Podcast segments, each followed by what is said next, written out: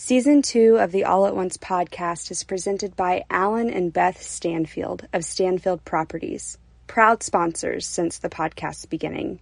Contact Alan and Beth Stanfield for all your realty needs. They're the actual best in every way. One of the most ignorant statements I heard years ago from a supposedly Christian coworker was that black people were the mark of Cain. These wings of mine are short and shattered in the cold. This is the All at Once podcast for women and those who love them. I'm Kelly Browning. And I'm Sarah McDuffie.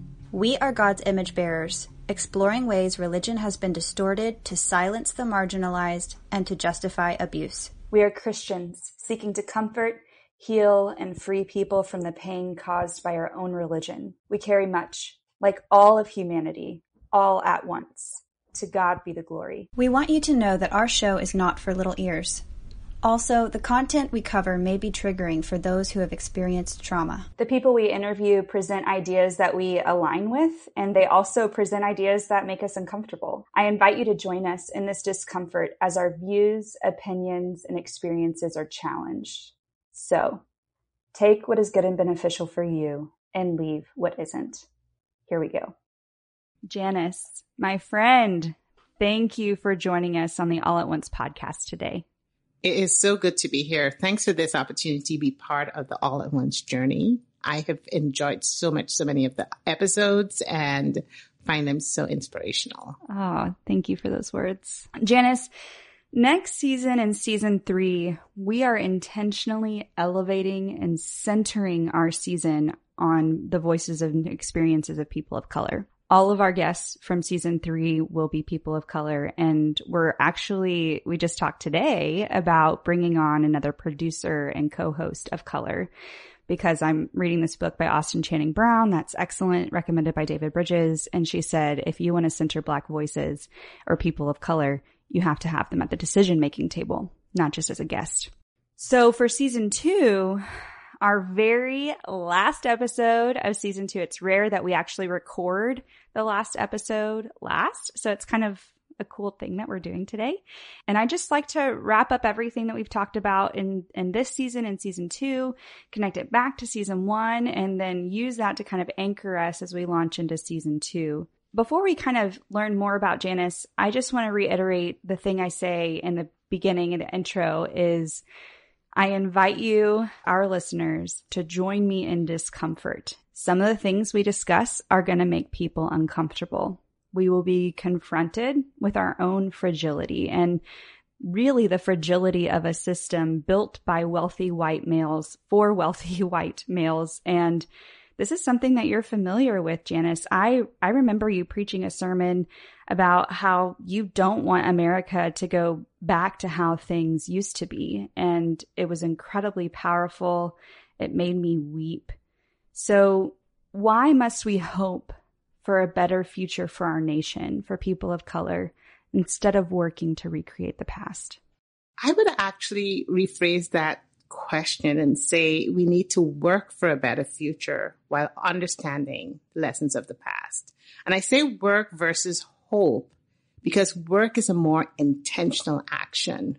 Work can bring change, while hope is just that hope. James Baldwin said, if you don't know what happened behind you, you have no idea what is happening around you. What has happened in the United States the past 400 plus years has had a direct influence on what is happening now. And so I think it's important to understand the history, the good, the bad, and the ugly of it to ensure that we create a future where people of color can thrive. Because when marginalized people thrive, everybody thrives. Mm. We for sure experience that as as women who've been marginalized and, and outcast for our views and from our families and church homes. And I know that as we are embraced and celebrated, everyone around us improves too. So exactly. that's exactly right. Thank you for sharing that. As I thought about what else we want to talk about in this podcast because this is a a really exciting time for me as as the producer of the show uh, and and a vision for where this podcast is going. It's just really exciting. But I realized that I just don't really know a lot about your story, Janice. I've known you for eight years or known of you. My husband grew up with your kids. You've known of my husband for way longer than you've known me. And I just, I just realized I don't know a lot of your story. So I wanted to kind of spend some time just listening to your stories and your experiences as a black woman, a black immigrant woman in the suburbs of Texas. I love Texas, but we struggle, you know, like everyone with certain things, i.e. accepting people who aren't like us. I will say that kindly. So you've preached at our church and I know, I know what you say. I know you dominate in your career in the oil and gas industry. You inspire me to further my career in education all the time. And so I thought we could just spend some time sharing. Will you tell our listeners a bit about your experience as a Black woman in an interracial marriage moving to the suburbs of Texas? Well, Paul and I met in Alberta, Canada in the late 80s. Paul was working at the University of Alberta and I was in graduate school at that time. Back then, as an interracial couple in Canada, I can't really recall a time I didn't feel comfortable or accepted.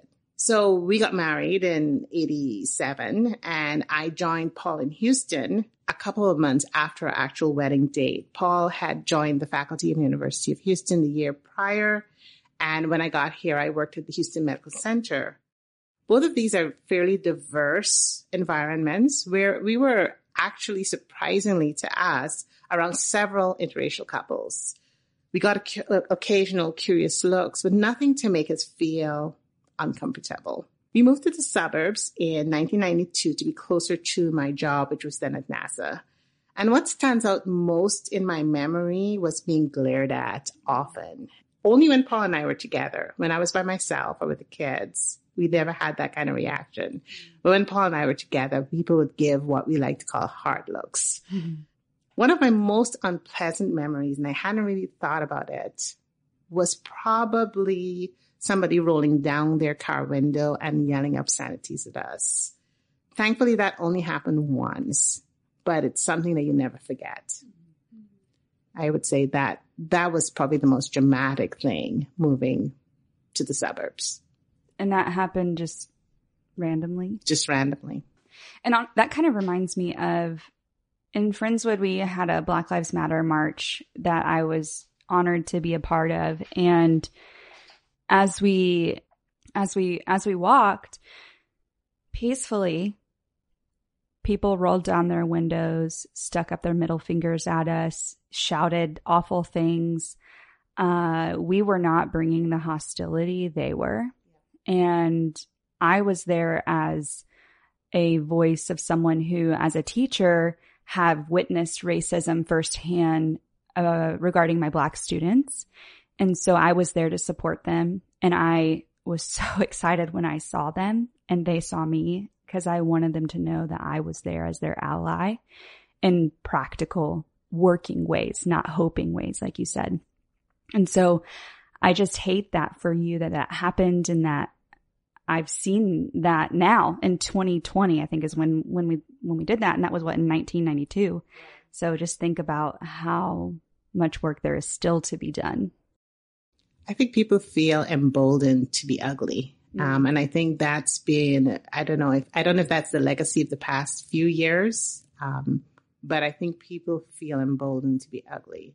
You know, I was at that march as well. And, and for me, I saw that, but I guess that the, the ugliness on the road passing by was overwhelmed by the sheer support that I felt in that crowd. And that crowd was, I think it was predominantly white crowd. Yeah. Um, and I felt, I felt supported within this community and I thought it was very powerful.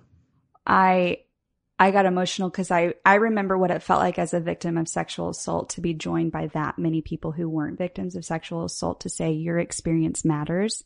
We support you in practical ways here is how I'm going to do that.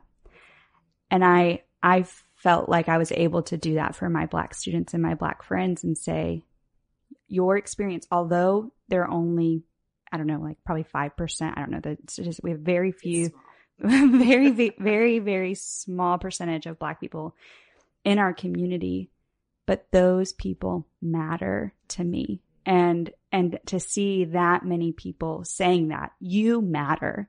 Your experiences that you've had in this town matter and i'm committed to to changing it for you. And that was, it was a powerful experience. How have you encountered racism and sexism here and in churches and workplaces at executive functions? Tell me about some of those encounters. So I would say racism and sexism in America can be subtle microaggressions or it can be in your face blatant. So let me talk a little bit about the microaggressions. And that's a word that really became very, I didn't even know what that was until after George Floyd. Now it's part of our American vernacular, right? Mm-hmm. So if you haven't been the recipient of a microaggression, and I think women of any color experience this, but if you haven't been a recipient, it's sometimes hard to explain what it feels like. In my mind, it's kind of like a bruise that just keeps getting hit repeatedly. That's what it feels like to me. So here are my bruises. The repeated, you're so articulate comments are bruises. And why shouldn't I be? I'm very highly educated. So of course I should be articulate, but it's almost like it's not expected. Or your English is so good. Really, I'm from a British colony where we actually learn the Queen's English for years and we do grammar for years. You're not like them, meaning other black people. I get that a lot. I'm never really sure what that means because I'm very much like most of the black people that I know. And it seems odd to generalize a whole race of people to the worst of it. Because could you imagine if I generalize all white people to the worst of white people? But that's something that I get a lot and that gets very old. I've also had the usual experience about being followed by the police, being pulled over for no apparent reason. My sons have experienced this way more than I have. I've had negative experiences in stores where I'm followed. The unspoken message in all of this is you don't really belong here. You couldn't possibly afford to be here, or you might steal something. That's never very fun. I've had people be visibly surprised when I show up as Dr. Street, and I've watched salespeople en- engage with Paul, my husband, solely and ignore me when we're making major purchases. I don't know if that's a black thing or a woman thing. Probably a little both. Probably. And while all of these are a little bit disturbing, I would say that encountering prejudice of any kind in church settings is even more painful. It goes beyond bruise level to now wounding level in my mind. And I must confess that in my naivety, I never really was prepared for some of those experiences. So in a church we attended in Houston, we saw racism in the resistance to hosting an English as a second language class for young Hispanic moms because they and their children were immigrants and there was concern about their kids using our nursery facility and using our kids' toys, implying that they were unclean. Needless to say, we did it anyway. I've been in congregations where women's ideas and voices have been limited to childcare and choir. What a waste of talent and energy is what I always think. One of the most ignorant statements I heard years ago from a supposedly Christian coworker was that black people were the mark of Cain. And this was said with great sweetness and sincerity, oblivious to how wounding those words might be to me. I'm so grateful that I never heard that in any church setting, but confess that it really did wound me deeply. And that was like in the late 90s. I still remember it today. So let's move out of the church into kind of more work settings. I've been in management roles for most of my career, and that has been an interesting experience. It isn't uncommon for me to be the only Black person in a meeting, and I've had many times where people assume that I'm the admin, even though I might be the most senior person in the room. Like many other women, I've had the joy of being mansplained to, putting forward an idea, um, only to have it be more accepted when a man says the very same thing. Before coming to the US, I was warned that as a black person, I would always have to be twice as good as a white person to enjoy the same success. And to be honest, I really hadn't thought about it very much. But when I reflect, every position that I've had as a black person where I succeeded a white person, I have been way more qualified. I wouldn't say way more qualified, but more degreed yeah. than the person that I replaced. And so if the papers are next to each other, yours is stacked against them. Yes. Yeah. So it, it you know, that has been something that has been an interesting thing to reflect on.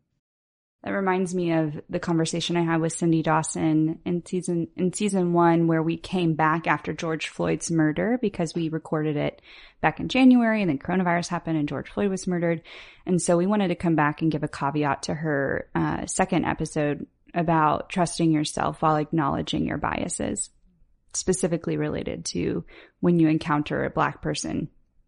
Are you in physical danger? Then call the police. Uh, like, do they have a weapon? Are they harming you? Are they about to harm you because you see a weapon? Or do you just feel a little bit uncomfortable? Don't call the police.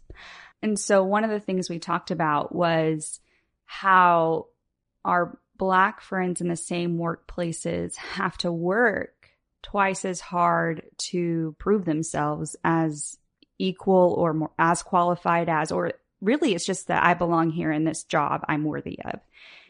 And there's some really real consequences that come whenever they step out of that line. Whereas as a white woman and my, my husband as a white man might be more for, forgiven if they step out of line. But, uh, there's so much evidence and data that says our black friends and coworkers do not have the same liberties in most workplaces.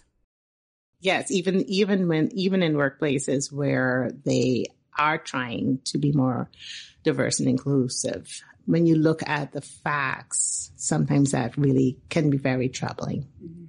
That we fall short so much because a lot of times, again, going back to why we're hopefully bringing on my friend, I can't say her name yet because it's going to be a surprise and she mm-hmm. hasn't fully committed yet, but we have to have black friends and, and marginalized people at the decision making table, Absolutely. not just create services that serve them because how why are those coming from white people? Shouldn't, I mean, as a woman, I don't want some white man or any man, uh, to tell me how to best reach me. You know, exactly. I want, I want a woman to tell me that, which is why I think I cry every time a woman preaches because it's like, oh, that's what this is supposed to feel like. And I think it's the same thing for, for minorities. So let's go back to the church. Think back to the first time you preached a sermon how was that experience? Kind of explain to me what insecurities maybe arose for you and how did you combat that? Did you get any backlash? Tell me a little bit about that experience. So first, let me say that I have zero theological training. Zip, none, nada. And our pastor, David Bridges, invited me to preach as part of his intentional seeking of having diverse voices from the pulpit. And I'm ever so grateful to him. And I think it's such a powerful message that he's trying to bring to our congregation. So let me answer your question. I do public speaking regularly as part of my job. So being at a podium as a black person in front of a crowd of white people does not make me nervous. It's something I do all the time. That said, I will say that because my very first sermon was about race and our congregation is predominantly white, I was really concerned about people feeling defensive and I didn't want people to be uncomfortable. Although I think you got to have a little discomfort to learn and grow, but I didn't want people to feel that they were being chastised. Mm-hmm. My intention is always to encourage reflection to make that little bit of discomfort so people can question maybe kind of what some of their, some of the things that they take for granted or some of the things that they may do or think to challenge the way that people think. That's always been my intention. So my approach is to always share truth, whether it's my truth, my family's truth, or the experiences of others.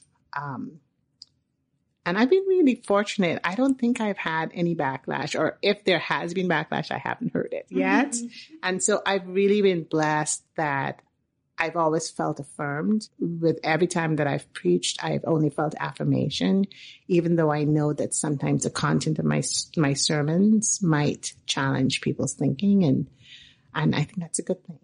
I just again want to shout out how rare that is, and you know, we just interviewed David for the season or the episode right, right before Janice's. And it was so funny because he kept saying, I don't think I can really answer this question because it doesn't apply to me.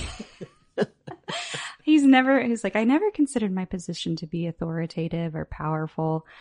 My parents were equal partners and their parents were, and I come from a long line of Quakers that, that are that way. And I just, what a gift it is to our community and to the world. It's, it's just rare. And it has been deeply healing for me because I've seen those same things. What we say in our church can make people uncomfortable because we, we have a diverse church in terms of ideology. Absolutely. We have people all over the political spe- spectrum who are outspoken. We have outspoken ac- activists in every political party, not just the two main ones. Um, and, and I can honestly say that their voices are heard and, and we are able to exist in that tension, not always perfectly, but I know from experience of having a conflict with someone who has a different political opinion than I do that once uh, we talked about it, we were both willing to forgive. We were both willing to move forward and we both acknowledged our part in the conflict. And that is really beautiful and something I'd never experienced before until coming to our church. And our church isn't perfect uh, by any means, but I am really grateful for the gift that it is to me. To David's credit, I think the leadership sets the tone for it to be a place where we can have different views. And I wouldn't say violently opposing views because Quakers don't do violence, but, but opposing views and still love passionately opposing Passionately, views. I like that. Yeah. Yeah. I, I just, it's so beautiful. And I, I'm just, I'm really grateful and want to explore more of how do we can shape more churches to encourage all kinds of people and all kinds of ideology to coexist. Because isn't that what heaven is? In my house, there are many rooms, and nobody says each room has to be painted the same color, right? Nope. Yeah. yeah. Yeah. All right. So Sarah is also here and she's going to chat with us about a recent specific sermon that Janice gave. So I'm going to pass it over to Sarah. I listened to your sermon recently about the power of words. What really jumped out at me is how difficult it can be to use words wisely when you're coming from a place of having experienced marginalization or wounding of any kind. And I just, as I was listening, I admired the wisdom with which you used your words to bring healing and truth and just how you talked about the power of words. Did you decide on that topic to talk about or how was that decided on? Thank you for your kind words, first of all. But I was actually given a choice. We were doing a series on big Bible words, or I could talk about words in generally. And frankly, I was intimidated about the notion of speaking on topics like salvation and sin. Not that I haven't experienced either of those, but a couple of things made the choice to talk about the power of words way more easy. First, knowing how much words have impacted me, both negatively and positively, I could relate to it. And it's always cool when you can relate to what you're talking about on a personal level. And then secondly, you know, we've just come out of and are still in a place where social media and talk radio has been able to incite people, I will say, to bad behavior. Um, we can see the power of words, both written and spoken. And so as I was preparing for the sermon, two authors really influenced kind of my approach to it. First, I'm Eugene Peterson and Dr. Tony Evans. Eugene Peterson has a book called, a book of poems called Holy Luck, and he advocates about, about what I like to call word malpractice. I say that in my sermon, where he describes how words can be used to exploit, to be, how words can be misused, how they can be used for manipulation. Tony Evans also has a blog where he describes words as weapons of mass destruction. I just, that was just such an image that I could really relate to. And I, I talked about that as well in my sermon and how words have been used for good and for bad in a national level, local level, and all kinds of levels. And that really kind of influenced how I was able to expand on the power of words. Yeah, for sure. As I was listening, I couldn't help but think about we are living through a very difficult time. There's so much going on. There's so much conflict and divisiveness. And you can just see words being used everywhere in ways that are not helpful, in ways that are hurtful. I loved that you focused on the positive impact that words can have. And I started feeling a little bit convicted because as a very kind of reserved person, I struggle to remember to use my words to build people up and to actually proactively reach out and be encouraging to other people during difficult times. So I just wanted to ask you about that. What, in your experience in your life, what are some specific ways that you found words to be positively impactful in your life? So I've been blessed by a lot of really deep friendships, friendships dating back to my elementary and high school years in Guyana. And then more recently, close friendships with my Texas girlfriends. So many of these women have encouraged me over the years in times when I struggled. Those have been sources of words of encouragement. But I think the most encouraging words that I've ever received were as a teenager from my dad. For context, my formative years were spent in Guyana, which is a traditional patriarchal culture, and where I was told on multiple occasions that my goal in life was to marry well. That was my goal. My dad always actively rebutted that notion and affirmed two things. His expectations for his three daughters were the same as his expectations for his two sons. Wow. And he also affirmed that each of us could be anything we wanted to be. I heard that loud and clear from my dad, and I was blessed by that then. And that still is something that I carry with me even today as I approach 60. What? yep. No. yes. That can't be you know, Tina just turned 50, I think. Yes. And I was, that one was, that one was weird for me. I was like, wait a minute, you're 30. Wait, no, I'm 30. Age is weird. Uh, it is. It is. I'm like still in college, you know, but I'm not. And I'm, I'm 32 and my husband's turning 34. And I'm like, what? I don't understand this world. Well, you look great and you're healthy and you just hiked There a crap ton of mountains for a week. So, That's right. you know, you inspire me. Thank you. Damn, I'm jealous. She's That a bad sounds egg. fun. That will be So edited cool. right. I'll see. In your sermon, you talk about how important it is to walk the talk. Can you explain what that means? For me, it's about how we put our words into action by walking what I like to call the godly talk. If if we as Christians are to, to, as Tony Evans says in one of his podcasts, speak with love and declare truth boldly, it can just be sound bites and niceties. Instead, we have to put our words of love and encouragement into action. In Luke chapter 6, Jesus connects our words to our actions when he talks about each tree being recognized by what it produces. So if we just play lip service with our words and don't reflect the way that Jesus asks us to live in our actions, we have a mismatch between our talk and our walk.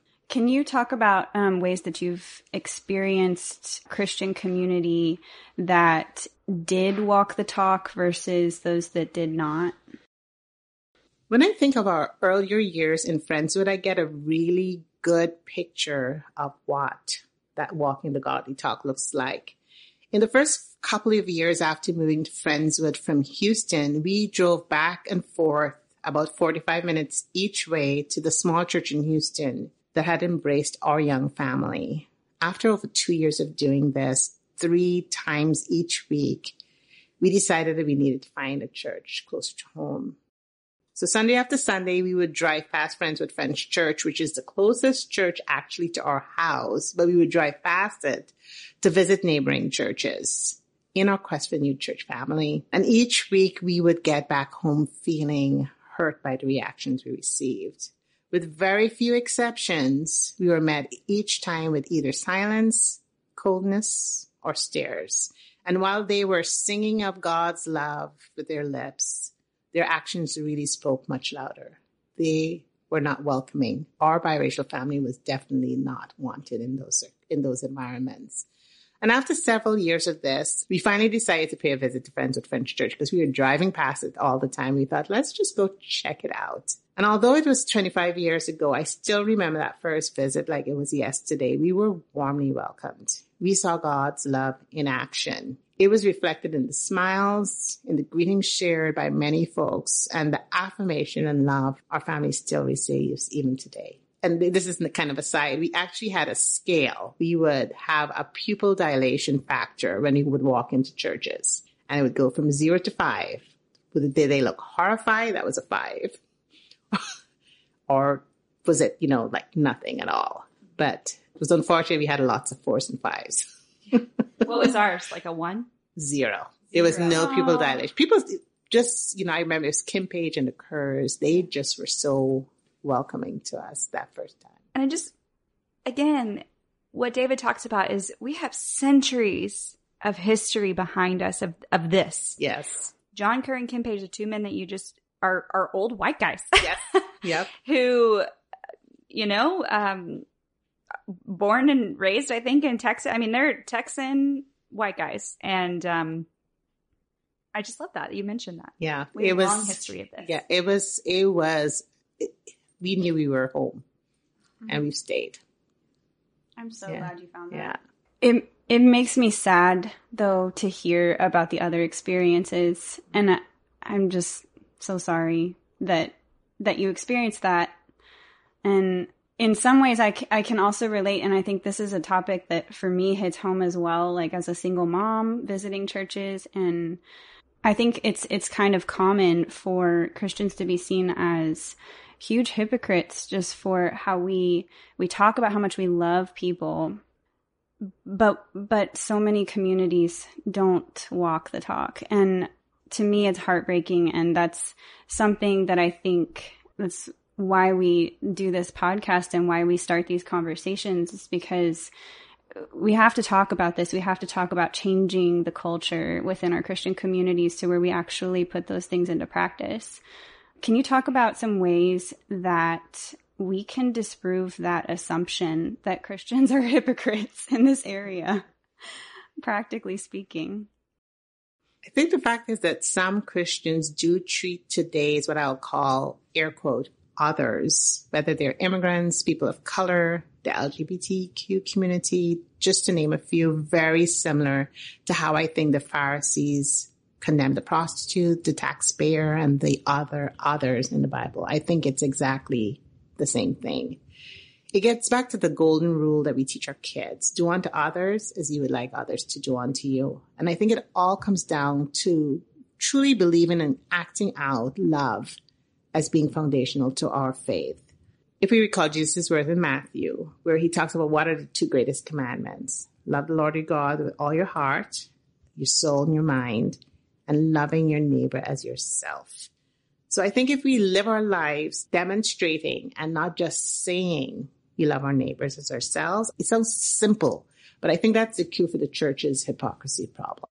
Okay, so this is another big topic that I think is really important. You also talked about watching your self talk. Can you tell us what that means? So when I say watching our self-talk, it's a reminder for us to acknowledge and avoid word, word malpractice on ourselves. You know, this is that negative self-talk that forms our internal dialogues. And I think we all do this. It's all the negative I ams that vie for our attention. There's that age old question, is your cup half full or half empty? And I've always been much more of a half full kind of person. However, I've had my half empty moments too. So as an example, as a young professional woman, I was one of a few women in our church at the time when my kids were young who worked outside of the home. And so my negative self-talk was that I was a failure as a mom because I chose to work. I didn't have to work, but I chose to work and I loved my job. It was such a blessing to hear the All at Once episode with Laura Porterfield where she really discussed the multiple roles of Christian women. That, you know, as old as I am, that was so affirming for me. And I know that it must have been affirming for lots of other women who've made that similar choice.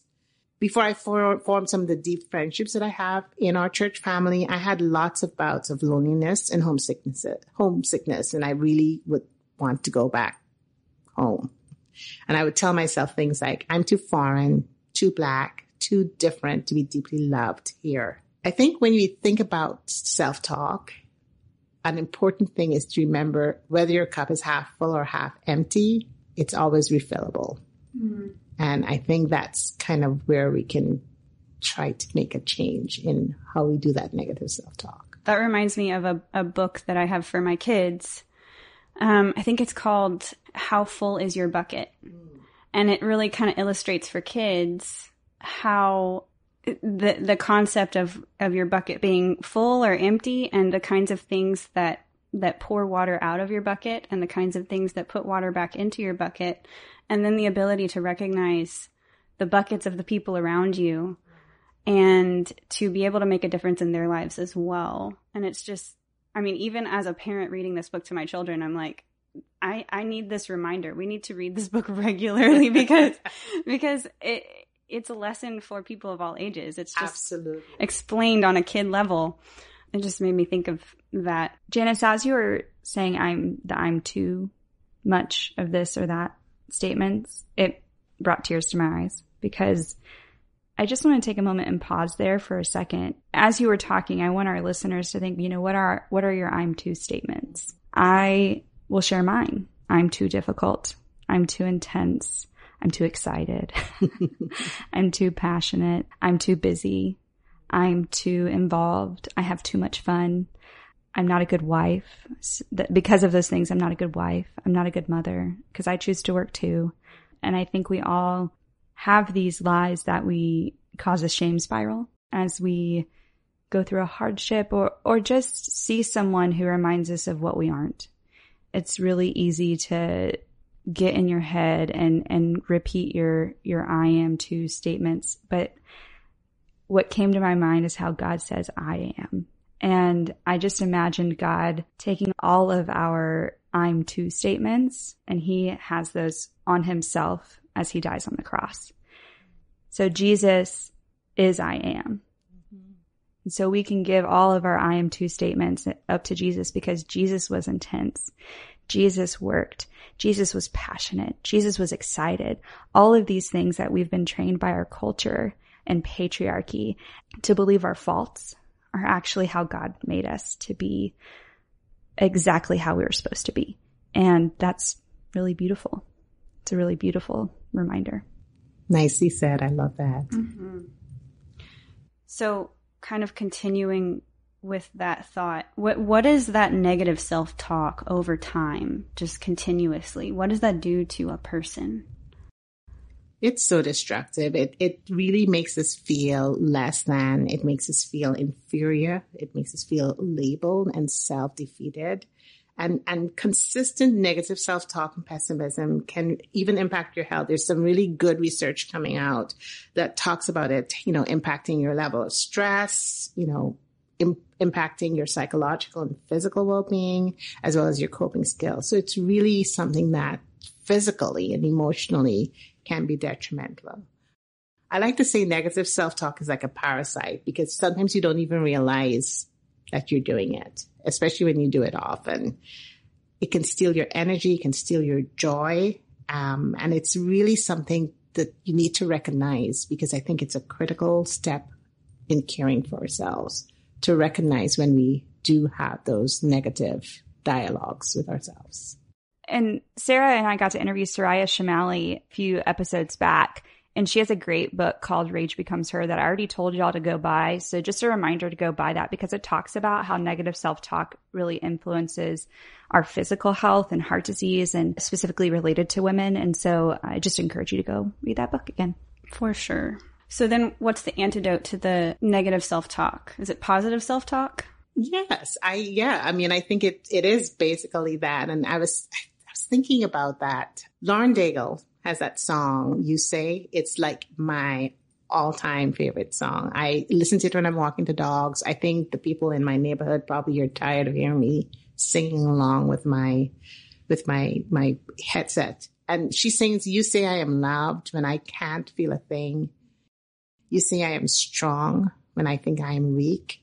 You say I am held when I am falling short, when I don't belong, you say, I am yours. I just love those words. And I think it's really how she counterbalances the negative idea with positive self-talk. She sings in that song that in Christ we find our worth and our identity. And I think her words can really remind us that what I am, what we are, that each of us is made in God's image, not what any label describes us as and that it's so whether those are labels that we give ourselves because we do that or whether they're labels others assign to us. So if we understand all that, I think then we can say with confidence that I am what God says I am. As I was listening, I think in your sermon you said that just for practical mental health purposes that you start each day asking yourself, who does God say I am? What kind of, what does that do for you right at the beginning of your day?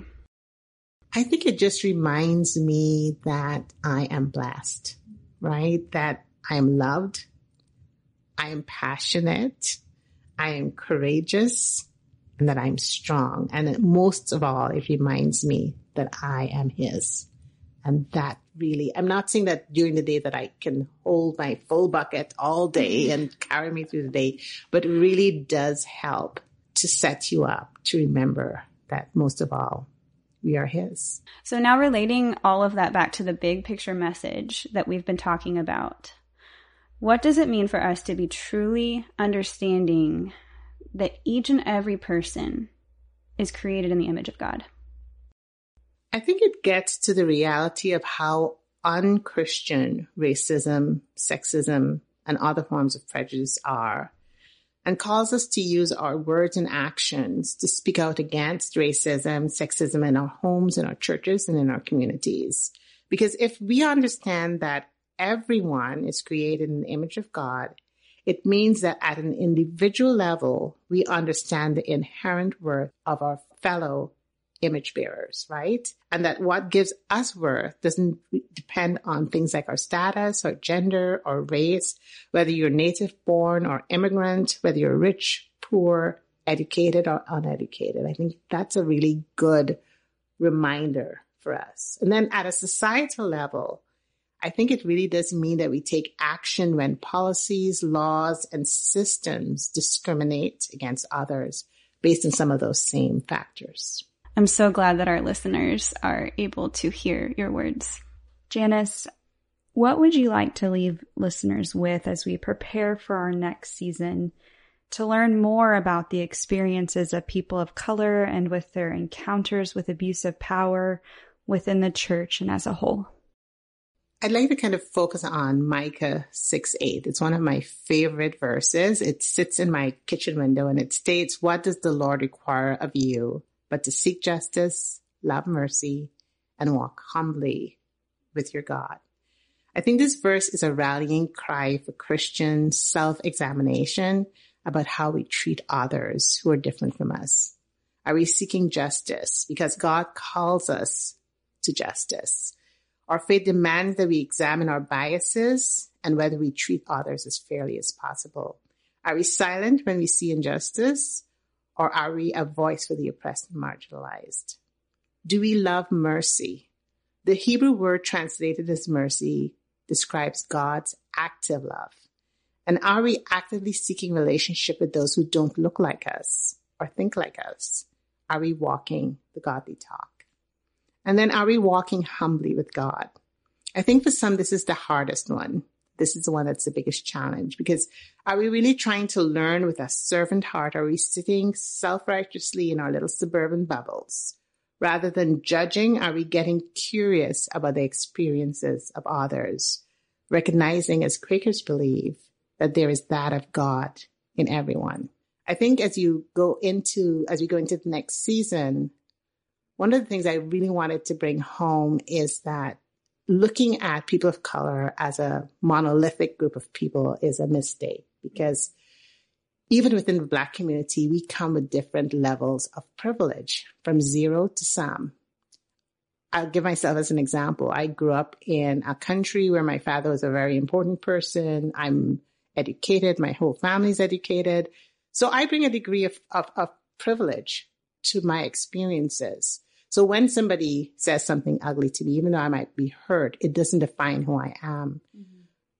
But when you think of people who are from the time that they are young, they've grown up in circumstances where this negativity is there always. That's a whole different experience, I think.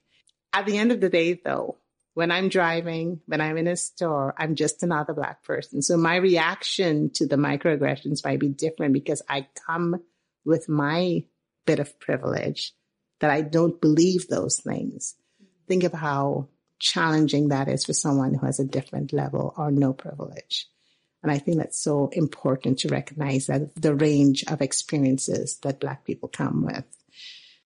So I think I would pray that we're all going to be responsive to God's call to stand alongside the marginalized and oppressed as we seek justice, love mercy, and walk humbly with Him. Thank you guys so much for having me. This has been so much fun. I'm so grateful for you, Janice. And in more than one way, just on a friendship level and as a role model, really, for so many young women and men to look up to as someone who seeks justice, loves mercy, and walks humbly with the Lord as you do hard things. And uh, you inspire me. You inspire my husband. You make our lives better. And I'm grateful for you. I'm going to add some homework for our listeners. As you begin to prepare yourself for season three, go buy Austin Channing Brown's book, I'm Still Here. It's a hard one. I've confronted my own white fragility within it. I, it has been, it doesn't shy away from the hard things and it doesn't center or tone down the experiences of a black female for my own comfort intentionally. And she talks about that. And so for homework, I want you to listen to that. I'm Still Here by Austin Channing Brown. You can listen to it or read it. I'm listening to the Audible book that's read by her and it's phenomenal. And I think it'll help set us up well if you want to do a little bit of homework until we launch season three. So Janice, thank you again for being here and it's been a privilege. Yes, thank you. While the world keeps on taking for itself more than it gives. Before you go, if you like what you hear, please consider contributing to our podcast via Patreon, which is a monthly giving platform for creators like us. Visit the show notes for details or our website at allatonce.us. Sarah and I also want to recognize the All at Once team who works tirelessly alongside us. Robin Boren is our marketing director. Molly Bays is our social media manager. Taylor Diggs, our intern, and Maddie Reyna, who designed all of our podcast logos. A special thanks goes out to Alita Caldwell, owner of Funky Monkey, a boutique and shop in our hometown. There are two more people I have to shout out before you stop listening to this episode, and that is Larry's Designs in Friendswood. And lastly, and probably one of the coolest people that I need to talk about is Kate Short. She wrote the music you hear in response to season one. Check out her hit single 2 a.m. wherever you listen to your music. Thanks for listening.